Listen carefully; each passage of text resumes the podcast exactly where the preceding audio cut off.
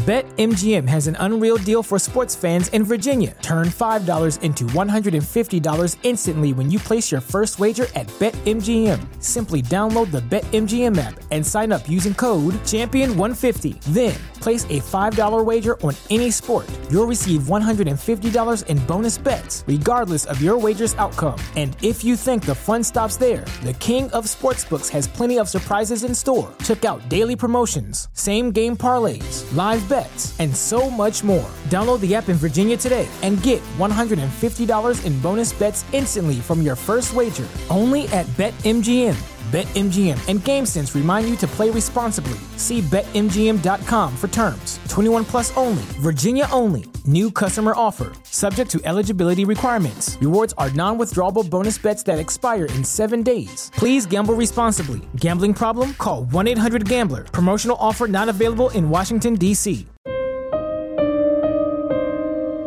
I'm Kathy with a K. And I'm Kathy with a C. And this is season two of Killer Destinations. Today's destination is Tokyo, Japan. Tokyo was founded in 1603 and was originally a small fishing village called Edo. It eventually became the seat of the Tokugawa shogunate, the military government of Japan at the time, but it was known as Edo until the 19th century. In 1890, the city became known as Tokyo, which means Eastern Capital in English. Interestingly, no official act has ever designated Tokyo as the capital of Japan. As a result, some residents still believe Kyoto is the rightful capital. Today, Tokyo has more than 38 million people living in the metropolitan area, and it is the most populated city in the world. Due to the city size, it's no surprise that Tokyo is home to the busiest intersection in the world. Shibuya Crossing is known by locals as the Shibuya Scramble, which occurs every time the traffic lights turn red. When this happens, vehicles are stopped in every direction, and as many as 2,500 pedestrians cross the intersection from all directions at the same time. Tokyo is also considered to be one of the safest cities in the world, with robberies and homicides rarely occurring. But in 2000, this sense of safety was revealed to be an illusion when the disappearance of one young British woman exposed a predator in their midst. Lucie Blackman was intelligent and attractive. She was the eldest child of Tim Blackman and Jane Steer. Tim was a self employed builder and property developer, and Jane had trained as a reflexologist. Lucie's sister Sophie was two years younger, and her brother Rupert was five years younger. Lucie had a very middle class upbringing. Her family took vacations in Spain and on the Isle of Wight, which is an island off the south coast of England. Her father, Tim, was a member of a vintage yacht club and kept a historical sailboat docked on the island. But all was not happy in the Blackman Steer home. When Lucie was a teenager, her parents split up. Tim had several affairs and left when Lucie was 17, eventually moving to the Isle of Wight. Lucie, along with her siblings, stayed with her mother in Sevenoaks, which is about an hour south of London, and she barely saw her father for the next two and a half years. Lucie was very aware that money was an issue after the divorce, and when her parents communicated at all, it was typically a fight about money. And with her father gone, her mother had very little extra money and certainly nothing available for anything other than what they needed to live. As a result, Lucie always worked hard and tried to be as self sufficient as possible by taking a job at a Pizza Hut and babysitting for neighborhood families. At the age of 18, she left with a British call a fee paying or independent girls' school. In the US, this would be called a private girls' school. Lucie had achieved 3A levels, which is comparable to a US advanced placement course, but going to college was not part of her plan. She wanted to get out into the world as soon as possible, and most of all, she wanted financial independence. After leaving school, Lucie worked for a bank before she got a job as a flight attendant with British Airways. She worked for two years on British Airways long haul routes to Africa and the Americas, earning $18,700 annually. In 2023 dollars, that's about $33,000. She wound up quitting her job because not only did it leave her feeling permanently jet lagged, but she liked to buy nice things and she was racking up serious credit card debt that her salary just could not cover. But Lucie had a plan. Her best friend Louise, whom she'd met while working at the bank, and then they both went to work for British Airways together, told Lucie they should move to Tokyo and work as a nightclub hostess in the city. Louise's older sister Emma had just returned from Tokyo and told them it was safe and fun. Emma said that there were recruiting agencies in London for hostessing jobs, but it wasn't necessary to use them. She said when they arrived in Tokyo, they could go buy Tokyo Classified magazine, which would have a lot of job ads for hostesses, and they could take their pick. Tokyo nightclubs were always looking for bubbly, energetic girls, and as former flight attendants who had to deal with all types of people, Lucie and Louise would be a perfect fit. And hostesses could earn almost $1,500 a week, which was a huge increase from the almost $400 a week Lucie was earning as a flight attendant. So the girls decided to give it a try. In May 2000, when Lucie told her parents that she and Louise were going to Tokyo on a 90 day tourist visa, she did not tell them the truth about their plans. She told her father that she would be working in a bar and staying in an apartment owned by her friend Louise's aunt. That word is in quotation marks in case you can't see that. Who, coincidentally, was Japanese and lived in the city. The young women would be able to get cheap plane tickets from their former employer, British Airways, and would be home by the beginning of August when their tourist visa expired. Lucie told her sister Sophie that she would be back before they even realized she was gone. And once back in the UK, Lucie planned to train as a primary school teacher. But whatever happened, she would earn enough money in Japan to pay off her credit card debts and still have money left over. And Kath, when Lucie left on May 3rd, 2000, her mother put a card with guardian angels on it in her purse and then placed healing crystals in her luggage just to be on the safe side. In an August 2009 article exclusive to the Daily Mail by Claire Campbell, the author explained the culture of Tokyo nightclub hostessing that Lucie Blackman and her best friend, Louise Phillips, were entering. In Tokyo, Lucie was a gaijin, which means foreigner, and her long blonde hair was something that Japanese men were attracted to.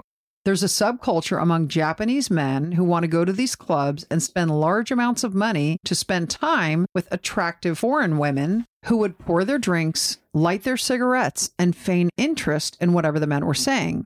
The author of the article explained that as a hostess, nothing else was expected or demanded. In other words, no sex work, and it was a safe way to earn money.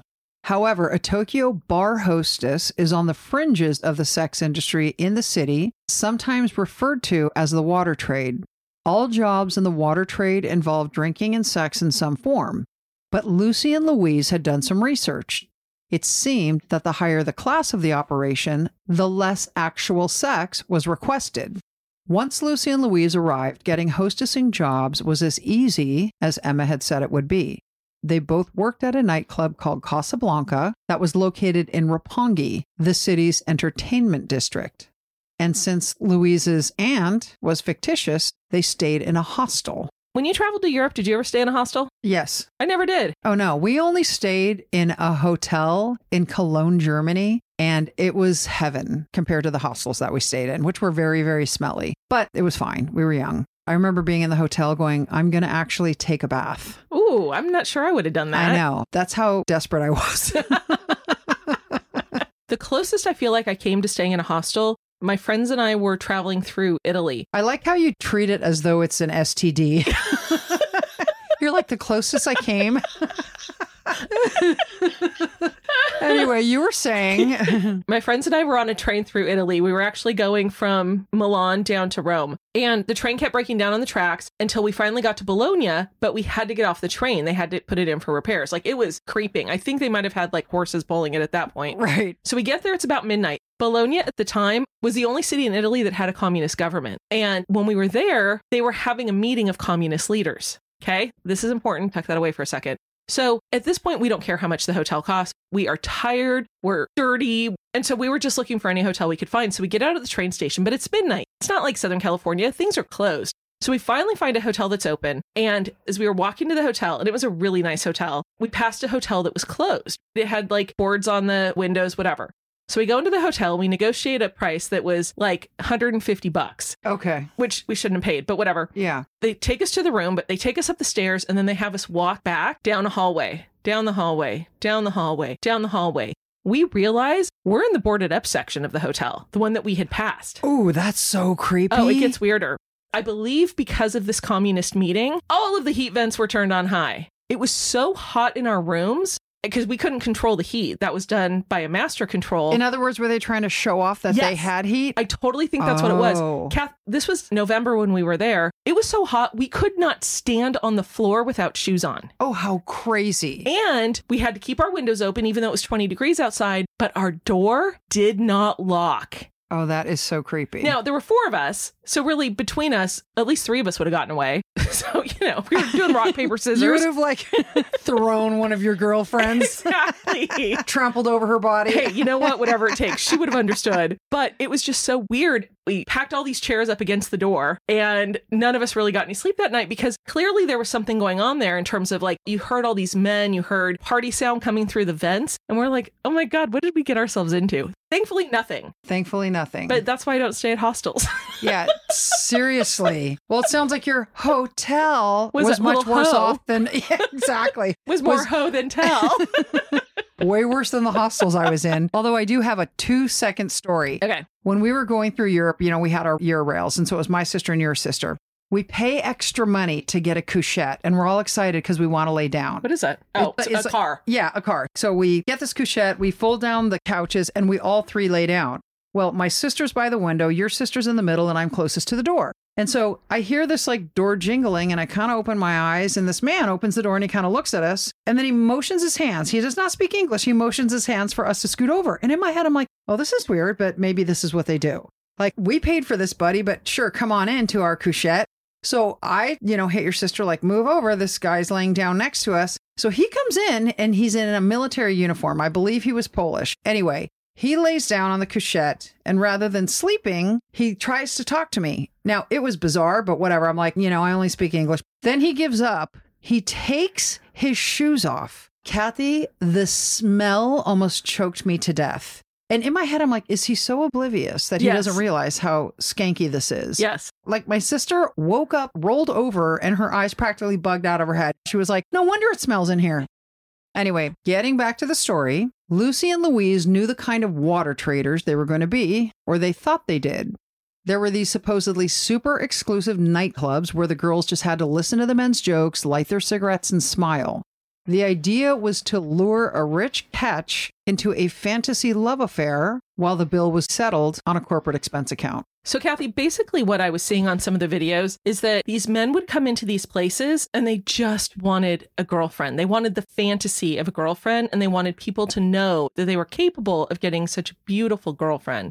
So, there are two things that they did. One of them is that they would pay these girls to go hold their hand and walk through like the main part of the city with them so that people would see, oh, look at that man and the beautiful woman. He must be important, successful, handsome. And the young woman was interviewed for this and she said, He knows it's fake. I know it's fake. Every foreigner knows it's fake, but none of the Japanese people seem to know it is. That is so bizarre and so sad. Then the other thing that they could do, you know, we were talking about the sex trade and as hostesses, there was no sex required, but what the girls could do to make extra money was arrange a dohan.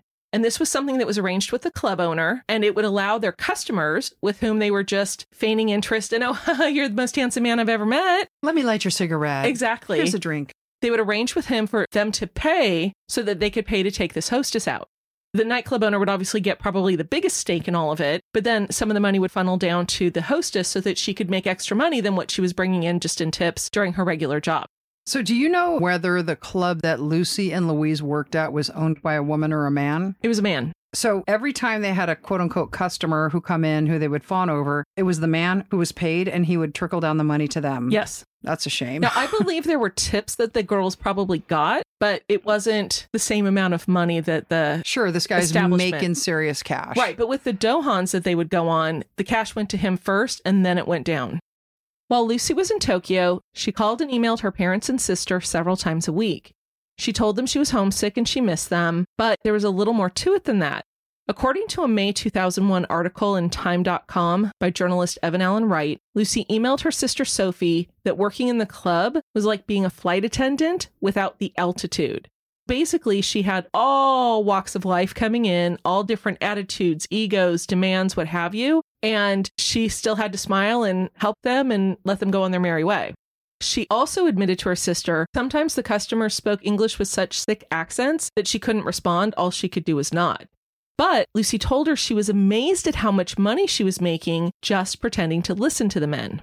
Lucie also once told her mother in a phone call that a customer had offered her a fantastic sum of money to sleep with him, which kind of cracks me up. She told her mom this. Which shows she wasn't serious about taking it. Well, yeah, and that's what she told her mom that she laughed off the proposal. She reminded her mother that her job was just to pour drinks, light cigarettes, and discuss boring subjects like volcanoes. Volcanoes.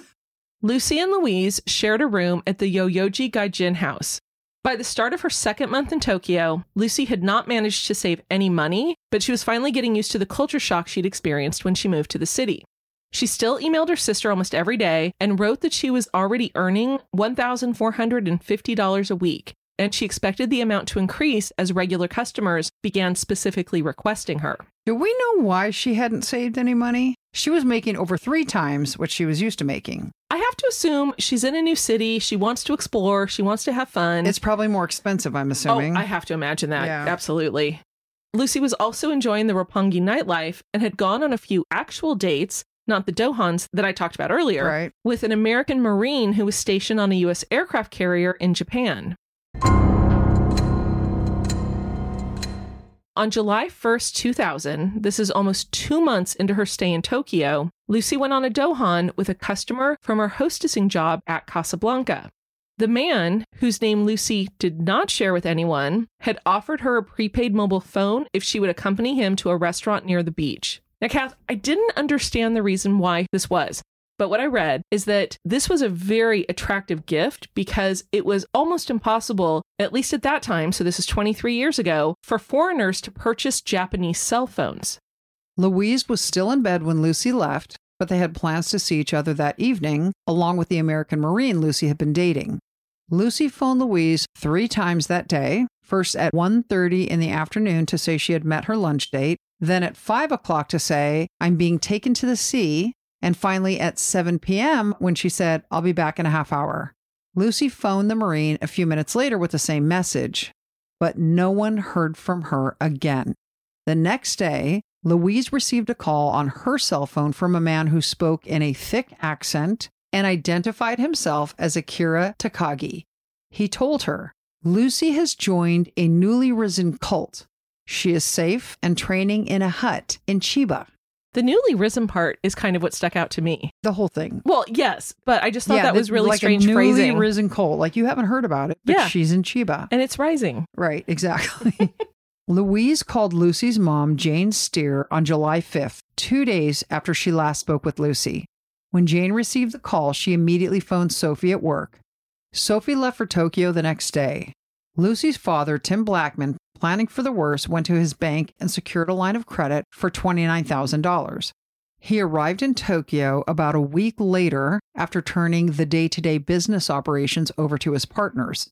Sophie did not sleep her first eight days in Tokyo, sweating from the intense heat and becoming disoriented in the labyrinth like train stations. In their first two weeks in the city, Sophie and her father printed and distributed 30,000 posters with Lucie's picture on them. They talked to anyone who might have known her, and they met with the police, which turned out to be an exercise in futility and frustration. Among all the possible leads, the most traceable should have been the four calls that had been made during and after Lucie's Dohan. After all, the cell phone she used to make the calls had been provided by her date. However, Tim was told by Japanese authorities that they were unable to get any information due to privacy laws, and they said the technical means of doing so was beyond the capability of Japanese telecom companies. And that's when I call BS. Oh, totally. Anyway, Lucie's father Tim was also frustrated that the owner of the club where Lucie worked was unable to provide the police with any solid information about the customer his daughter had met with while working there.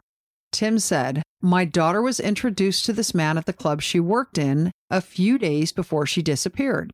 How could the club owner not know anything about him? Tim and Sophie also wondered if Tokyo police weren't being helpful because Lucie was working in Japan illegally. Tourist visas, like the one Lucie had, strictly prohibited work. Lucie's family was afraid the authorities might take the attitude that whatever happened served her right.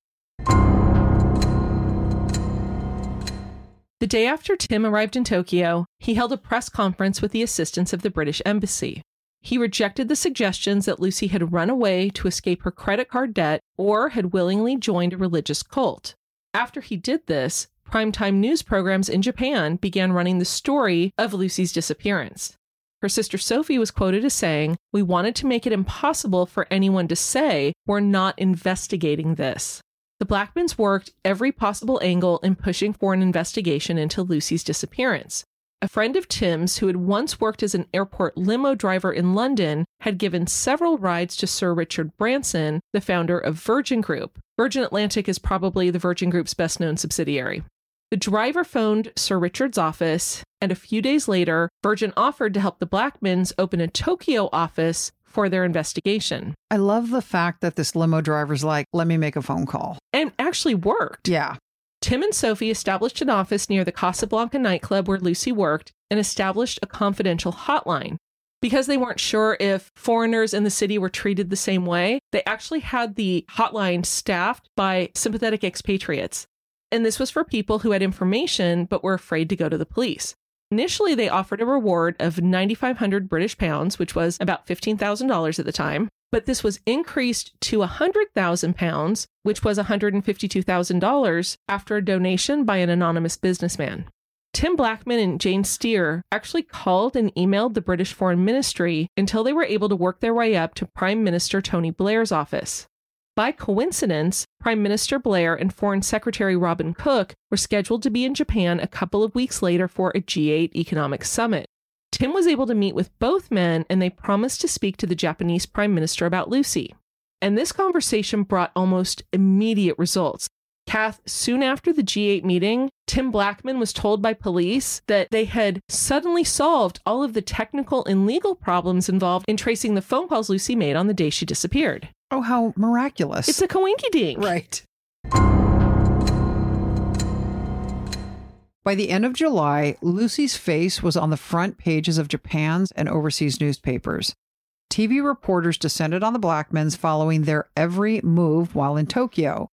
Many articles dwelt on the seamier aspects of Roppongi and speculated that Lucie had been caught up in drugs or an S&M cult. On August 1st, one month after Lucie disappeared, Tokyo police received a letter from someone purporting to be Lucie. And it said, I'm doing what I want, so please leave me alone. Detectives and Tim Blackman immediately dismissed the letter as a fake. Meanwhile, leads had been coming into the hotline the Blackman set up. Three foreign women came forward with remarkably similar stories. Each had been working at Roppongi hostess clubs within the past few years and gone on a dohan to a seaside restaurant with a wealthy, well dressed Japanese businessman. Each of the women reported blacking out and waking up hours or days later in this man's apartment. Eventually, eight women came forward, and all of them had initially gone to the police but were ignored. However, with the calls to the hotline and the information from the mobile phone Lucie used on the day she was last seen, police now had a name. So, Kath, even though police had a name in late July or early August, it wasn't until October, specifically October 12th of 2000, four and a half months after Lucie vanished, that Tokyo police detained a suspect. 48 year old Japanese businessman Joji Obara was taken to the police station from his Tokyo home and questioned by investigators. Kath, one of the things that I read was not only did they know his name, but the phone placed Lucie with him shortly before her disappearance. While this was happening, additional officers searched several of his residential properties across Japan for evidence that would lead to Lucie Blackman. At these locations, police found a vast amount of drugs and several bottles of chloroform, which obviously can be used to render people unconscious. They found evidence that would prove to be instrumental in their investigation hundreds of videotapes and Obara's personal journals. Kath, when police searched Obara's homes, and my understanding is there were four or five of them, as one has. Right. Particularly on the seaside. Exactly. Same. They discovered that Obara was what can only be described as a hoarder, hence all the journals and videotapes you just talked about. There were stacks of old car batteries broken television sets, receipts, journals, and other personal tape recordings dating back to the 1970s. Oh my lord. Yes. And this is such a freaky thing that happened. As they were entering one of his houses, in front of the side door, there was a ceramic, life size statue of a German shepherd that was bearing its fangs. They go into the house to search, and one of the investigators opened a freezer and found a real German shepherd frozen in a solid block. Next to it was a bouquet of roses and some dog food. Oh. Can you imagine though? Like, no. oh, nice little ceramic puppy. Hi, Poochie Pooch. Yeah, that's nuts. Obara apparently said later, Kath, that he had preserved his dog with the hope that one day science would enable him to, quote, reanimate my loving pet into a clone dog, end quote. The biggest haul from his residence, though, Kath, were these videotapes. I could not get an exact number. There are no actual court records from Japan that we could find. All of this information is cobbled together with numerous news articles, magazine articles, reports from others. A lot of media sources, but no official government sources. Yeah. That's a great way to put it. And nothing was the same. And you'll see as we get further, we'll explain that more. It is incredible how many facts were different depending on the article. Right. Now, this was one of them. The number of videotapes seized from the house ranged from 200 to 4,000. The most repeated number I saw was 400, but that doesn't necessarily mean anything. Let's just say there were lots and lots of tapes. Right. These tapes showed dozens of apparently unconscious women being assaulted by Obara. And in this Time.com article, police sources said that in many of the tapes, Obara wore nothing but a Zorro mask. The next part kind of follows this. In some of the reports, there were similarities between Obara's alleged crimes in these videos and a theme that is commonly depicted in Japanese pornography, which is men having intercourse with sleeping women. When police arrested Obara, he initially denied knowing who Lucie Blackman was, until police found blonde hairs that matched Lucie's in one of his Seacoast condominiums, and then found a roll of film that, once they developed it, saw that it contained pictures of Lucie taken near that same location. But without a body, police could not bring charges against him. As police began looking through the videotapes that they found at Obara's residence, they were able to find other victims, including the three foreign hostesses who had called the tip line, and they agreed to cooperate with the prosecution. Obara was charged with several counts of rape and placed in jail. Bonjour, parlez-vous français? Me neither, despite the fact that I paid for it in college, which is why I need Rosetta Stone, and so do you. As you all know, I've used Rosetta Stone in the past for my German, and it's wonderful. And in fact, my niece is going to be studying abroad this fall, and she's going to be using Rosetta Stone so that she can learn the language and have a much more enriching experience while she's abroad. Rosetta Stone has been the trusted expert for 30 years with millions of users and 25 languages offered. And they have speech recognition, which gives you feedback on your pronunciation. They also have two different options available to use it. It's available both on your desktop and through an app. Don't put off learning that language. There's no better time than right now to get started. For a very limited time, Killer Destinations listeners can get Rosetta Stone's lifetime membership for 50% off. Visit rosettastone.com slash today. That's 50% off unlimited access to 25 language courses for the rest of your life. Redeem your 50% off at rosettastone.com slash today today. BetMGM has an unreal deal for sports fans in Virginia. Turn $5 into $150 instantly when you place your first wager at BetMGM. Simply download the BetMGM app and sign up using code Champion150. Then place a $5 wager on any sport. You'll receive $150 in bonus bets, regardless of your wager's outcome. And if you think the fun stops there, the King of Sportsbooks has plenty of surprises in store. Check out daily promotions, same game parlays, live bets, and so much more. Download the app in Virginia today and get $150 in bonus bets instantly from your first wager only at BetMGM. BetMGM and GameSense remind you to play responsibly. See BetMGM.com for terms. 21 plus only, Virginia only. New customer offer, subject to eligibility requirements. Rewards are non withdrawable bonus bets that expire in seven days. Please gamble responsibly. Gambling problem? Call 1 800 Gambler. Promotional offer not available in Washington, D.C. Joji Obara was born Kim Sung Jong in August 1952 to Korean parents living in Osaka, Japan. His family was poor, but through hard work, his father worked his way up from being an impoverished scrap collector to becoming the wealthy owner of numerous properties and pachinko parlors, which are similar to casino slot machines. As a result of this newfound wealth, Obara was able to attend the best private schools in Tokyo and had a personal tutor that prepared him for entry into an impressive prep school. When he was 17, his father died, leaving Obara property in Osaka and mm. Tokyo. This paved the way for him to finish his education, and he received degrees in politics and law. He traveled quite a bit and became a naturalized citizen of Japan, where he legally changed his name to Joji Obara. Through his real estate investments in the 1980s, he was worth almost $40 million. Obara had started getting into real estate speculation just before the recession hit in the 1990s, and as a result, lost almost all of his fortune. He was pursued by creditors, and according to the Time.com article referenced earlier, his mother, who still controlled the family's pachinko and slot machine business, helped bail him out. And Kath, I read that at one point she paid one of his creditors $33 million. Following these business failings, Obara reportedly used his company as a front to launder money for a local Yakuza syndicate, which is essentially the Japanese mafia. Kath, what's interesting about that is I had read in just a couple of articles, and again, the sourcing, so I didn't put this in here in any sort of depth, but there were rumors because his father was involved in pachinko, which is gambling, that his father was mixed up with the Yakuza and they were the ones who actually killed him. Really? Yeah, I didn't see it anywhere from a source that I thought was reputable enough to. You're like, so I'm not going to write it down, but I'm going to talk about it. I'm just going to ad lib it into this so that I still get the information out there, but It I'm doesn't- not taking responsibility. it doesn't count if we're just armchairing it. exactly. We're just speculating.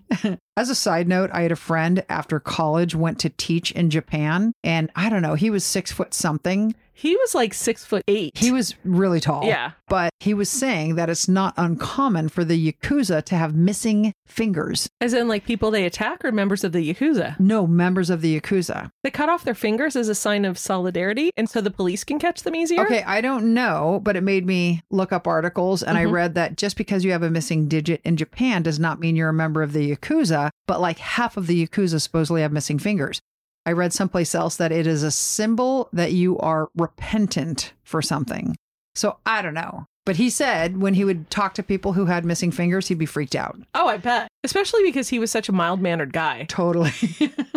Prior to Obara's arrest in connection with Lucie's disappearance, he had only one notable brush with the law. In 1998, he was arrested in a women's restroom in a beach town. He was in drag and was attempting to videotape a woman using the toilets. He was charged with a misdemeanor and fined $75. During the investigators' searches of Obara's properties, they discovered hospital receipts linking him to a former Roppongi hostess, an Australian named Karita Ridgway. According to hospital records, in 1992, he took a gravely ill Karita to Hideshima Hospital, telling nurses she had eaten bad shellfish. Sadly, after a few days, the hospital declared her brain dead, and her family made the decision to remove her from life support and allow her to die peacefully. Initially, the cause of Karita's death was listed as hepatitis E, so no further investigation was made by the Australian embassy or Japanese police, despite requests from her family. Kath, it was only after the arrest of Obara in 2000, so this is eight years later, that her death was ruled a homicide. In the items recovered during the search of the home of Obara the hoarder, police recovered a videotape of him raping an unconscious Karita. And in one of the journals that they recovered, there was an entry that read Karita Ridgway, too much chloroform. How heartbreaking for her family. It is, but at the But, same but it's time, also, that's true. It's like now they know. Exactly.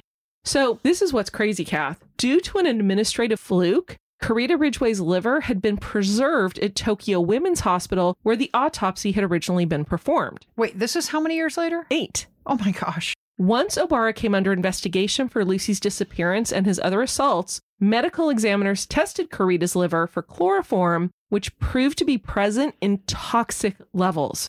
They contacted the police with these results, and a manslaughter charge in connection with Karita Ridgway's death was added to Obara's growing list of crimes.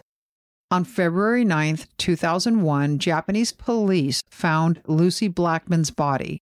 According to ABC News, authorities found parts of a woman's body in a small cave about 750 feet from an apartment owned by Joji Obara. Police found a severed head encased in concrete, as well as the bones of a torso and hands that were buried in the sand. Using dental records, authorities were able to confirm it was Lucie. Coroners were still investigating the cause of death. The Tokyo police initially announced they would charge Joji Obara with abandoning Lucie's corpse. The identification brought some closure to an unimaginable ordeal that began more than seven months prior. Upon hearing the news of the positive identification of her remains, the Blackman family released a statement to the BBC and said it was a very sad and traumatic time. Tim Blackman knew Obara was responsible for his daughter's disappearance. In an interview with the BBC, he said, It's been an extremely traumatic time for us, particularly when this man was originally arrested. We started to fear the worst at that stage. I think we started to feel that Lucie had run into an awful situation and that potentially what he had administered to her could have been fatal. In London, British Foreign Secretary Cook also offered his condolences. He said Tim Blackman and the whole family were very much in his thoughts. He greatly admired their courage, and the task now was to bring the killer to justice. Within a short time, additional details of finding Lucie's remains became public. Obara's very upscale seaside apartment, which was where police found the blonde hairs and roll of film with Lucie's pictures, was only a one minute walk from where Lucie was found.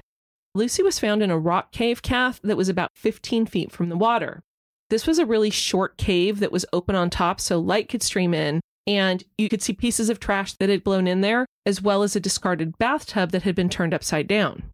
Over the course of four months, in which the Tokyo police officers combed the area, no one bothered to look underneath this discarded bathtub. Eventually, at about 9 a.m. on February 9th, police revisited the cave they had searched four months prior in the fall.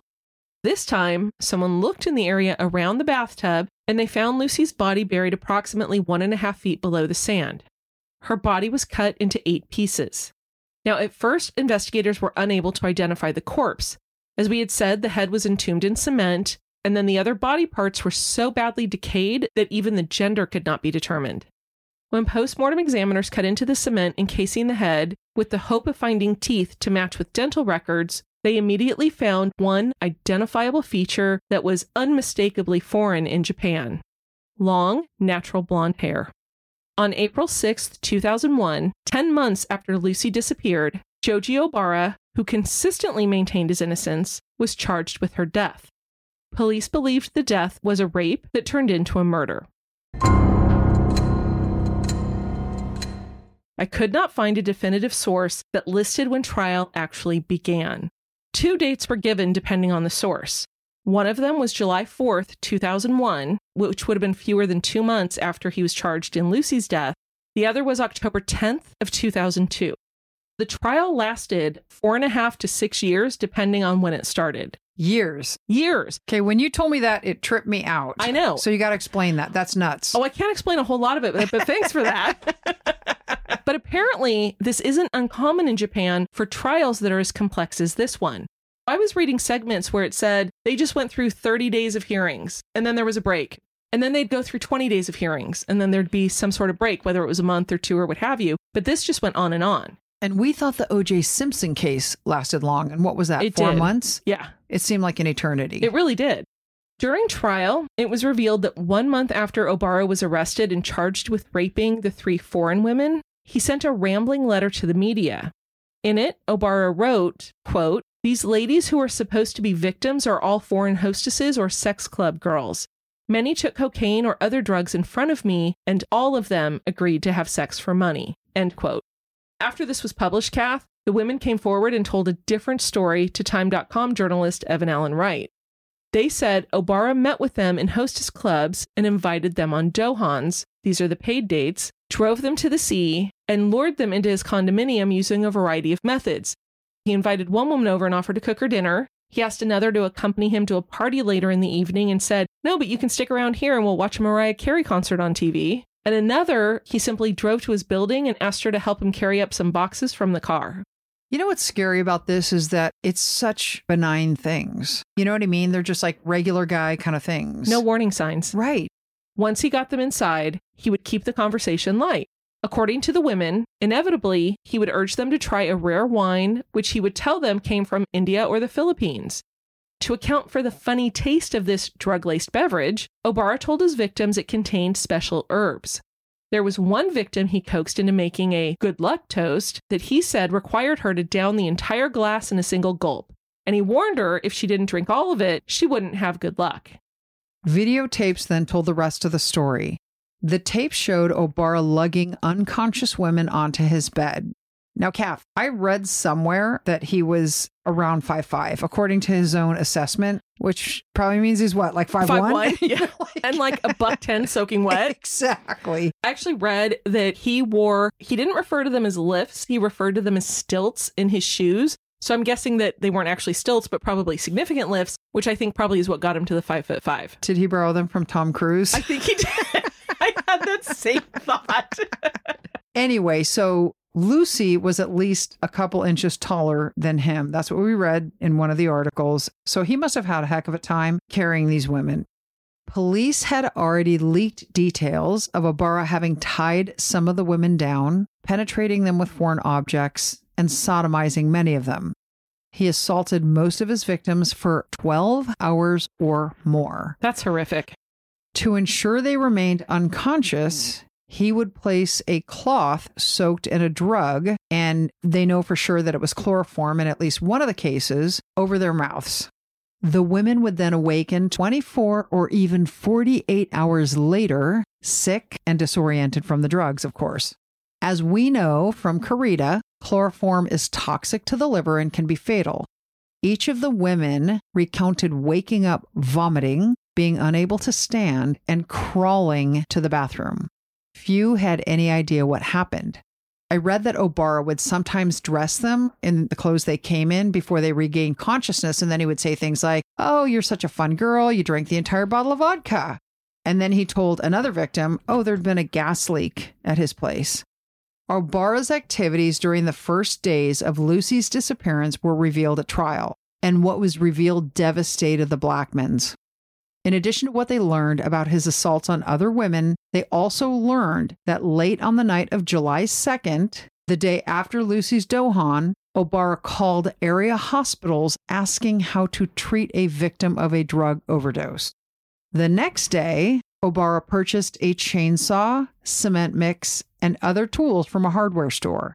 That same afternoon, the manager of Obara's seaside condominium called police to report a tenant who was behaving suspiciously.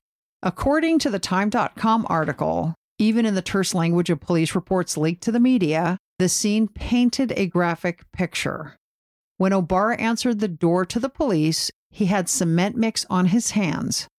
Immediately suspicious, police asked to take a look around his apartment. So, Kath, Obara consented. This is two days after his dohan with Lucie. So he tells cops, sure, come on in, take a look around. They notice that he's agitated when they get closer to the bathroom door. They say, Hey, can we look in here? Because the door is closed. And he says, No. They left. I think they said, okay, thanks, we're going to go now. Peace out. Yeah, So they left. The end. they never pressed the issue. I have no idea what search and seizure looks like in Japan or what's required, but how did they not get a search warrant? They were just responding to a manager of a condominium complex calling about somebody making a lot of noise. But can you imagine when they finally put a name to him, which was less than a month later, mm-hmm. really, going, oh, that's that guy. That's the guy whose apartment we went to and had cement mix on his hand. And wouldn't let us go into the bathroom, but let us search everywhere else. right. Neighbors subsequently reported seeing Obara that same evening pacing the small beach that was adjacent to their apartment building. The next day, records showed that Obara was treated at a hospital for extensive bug bites as a result of being outside all night. Despite all this information, the Tokyo Metropolitan Police failed to thoroughly search the area around Obara's apartment until early February, eight months after the police first visited Obara at his apartment. You know, we're casting shade through some of our tone and through obviously some of the things we're saying, but we weren't the only ones. Because it was reported that even hardened reporters believed that police had known the location of Lucie's remains for months. Respected weeklies in Japan hinted that the remains had been left undisturbed in order to somehow trap Obara. According to the Time.com article, the police blew the murder case against Obara by failing to discover the body much sooner. As we said, Lucie's corpse was so badly decayed that the autopsy was unable to reveal her cause of death. Authorities had hinted that they possessed a video of Obara assaulting Lucie, but because they could not find proof of chloroform in her liver, they could never directly link Obara to Lucie's murder. Are you saying that a lot of the articles you read talked about the cops knowing? There were a lot of articles that basically never overtly stated it, but rather intimated Okay. the fact that there were too many clusters along the way for this to have been done accidentally. so are they thinking, these reporters who are speculating, because Mhm. it's total It's speculation, speculation, absolutely. are they speculating that the police were wanting Obara to visit where he buried her? That was one of the theories. They were hoping to be able to catch him with her because then it's a solid Sure. thing. But if that was actually the case, it was really badly planned because, like has been said, her body was so badly decomposed, they couldn't find a cause of death. And then as far as the videotape goes, nothing else surfaces about a videotape. Not with Lucie. As far as we know, It was just the pictures that were on a roll of film that had to be developed. okay, so there was no video of her being assaulted. No. Okay. On April 24th, 2007, the verdict was announced. Obara was found not guilty for the death of Lucie Blackman.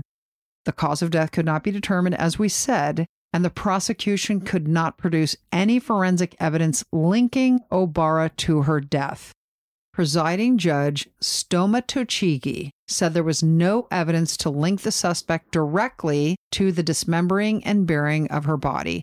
And Kath, one of the things I read in just various articles after the not guilty verdict was that people were unimpressed by the fact that they felt there was so much circumstantial evidence, but they didn't feel that the judge weighed it as heavily. And frankly, I have no idea about Japanese jurisprudence, but here, circumstantial evidence and direct evidence have the same weight. Well, and my understanding is in reading some of the articles is that circumstantial evidence does not have the same weight in Japan.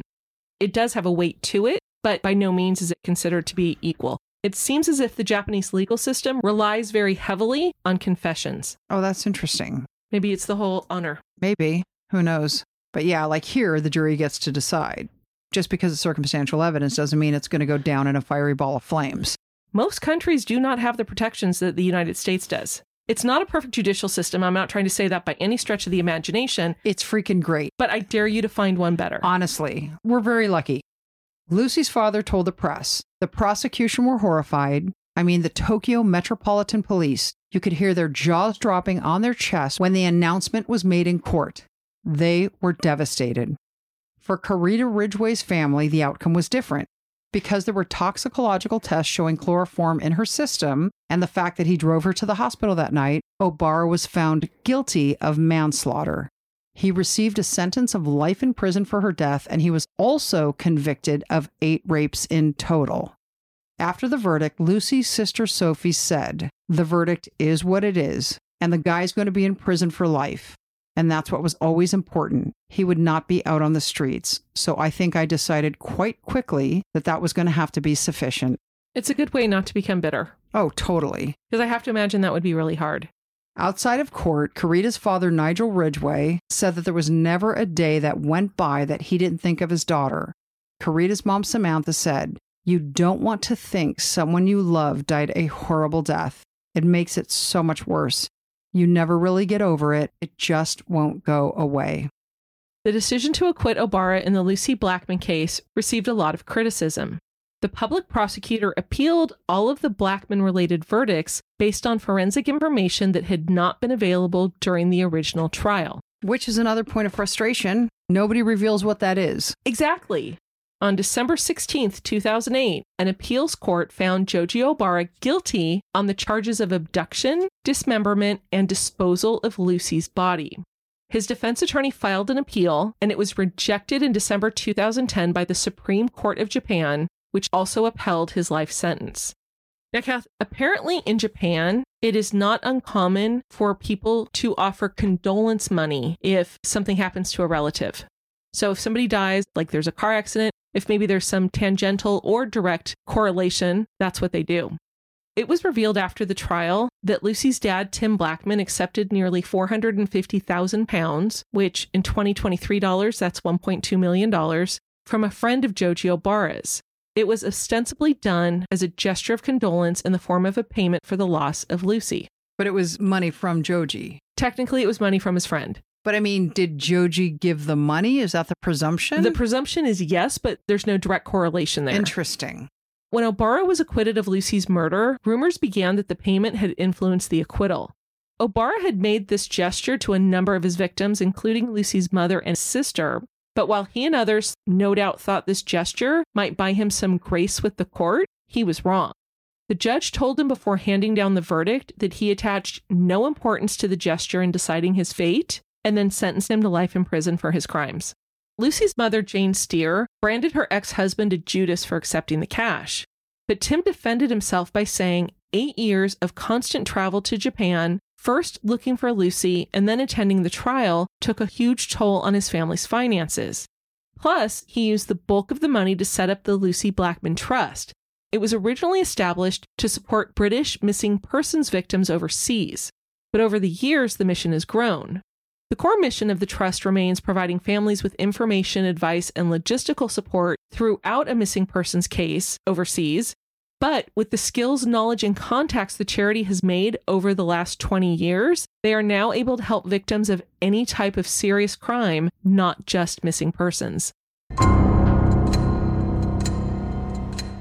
In a Daily Mail article by Becky Evans in October 2013, it was reported that a coroner's inquest at Croydon Coroner's Court in England was still unable to determine how Lucie Blackman died 13 years prior in Japan. At the inquest, there was testimony that there were prior postmortems in Japan and the United Kingdom which revealed Rohypnol, the date rape drug in Lucie's system. It was also reported that an unidentified black substance was found in her mouth.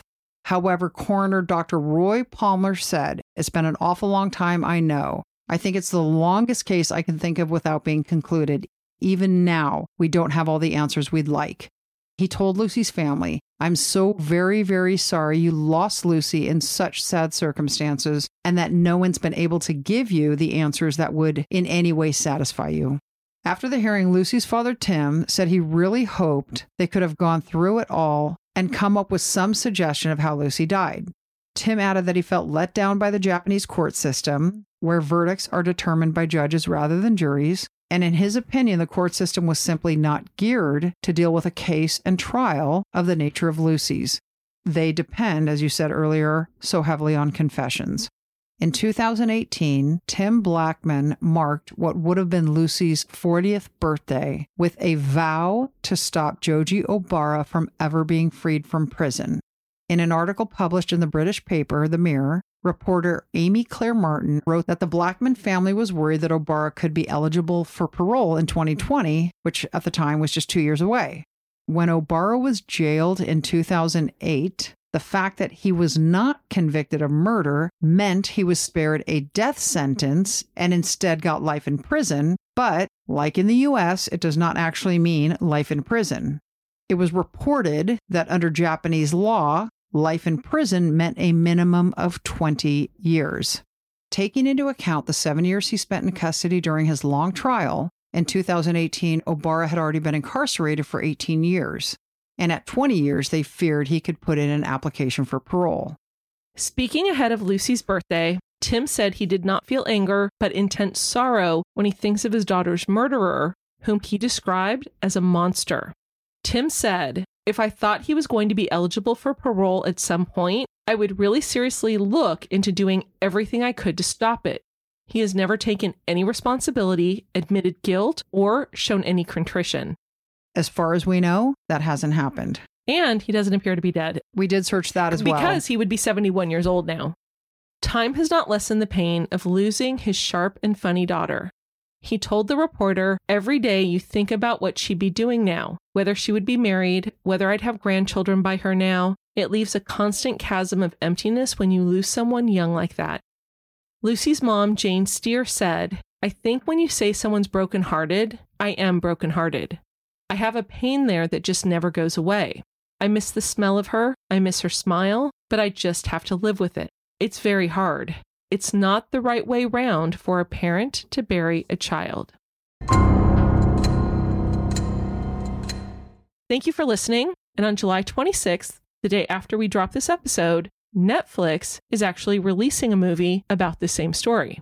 So listen to us, then listen to them, listen to them, then listen to us. Just make sure you come back to us. And be sure to follow us at Killer Destinations Podcast on Instagram and Facebook.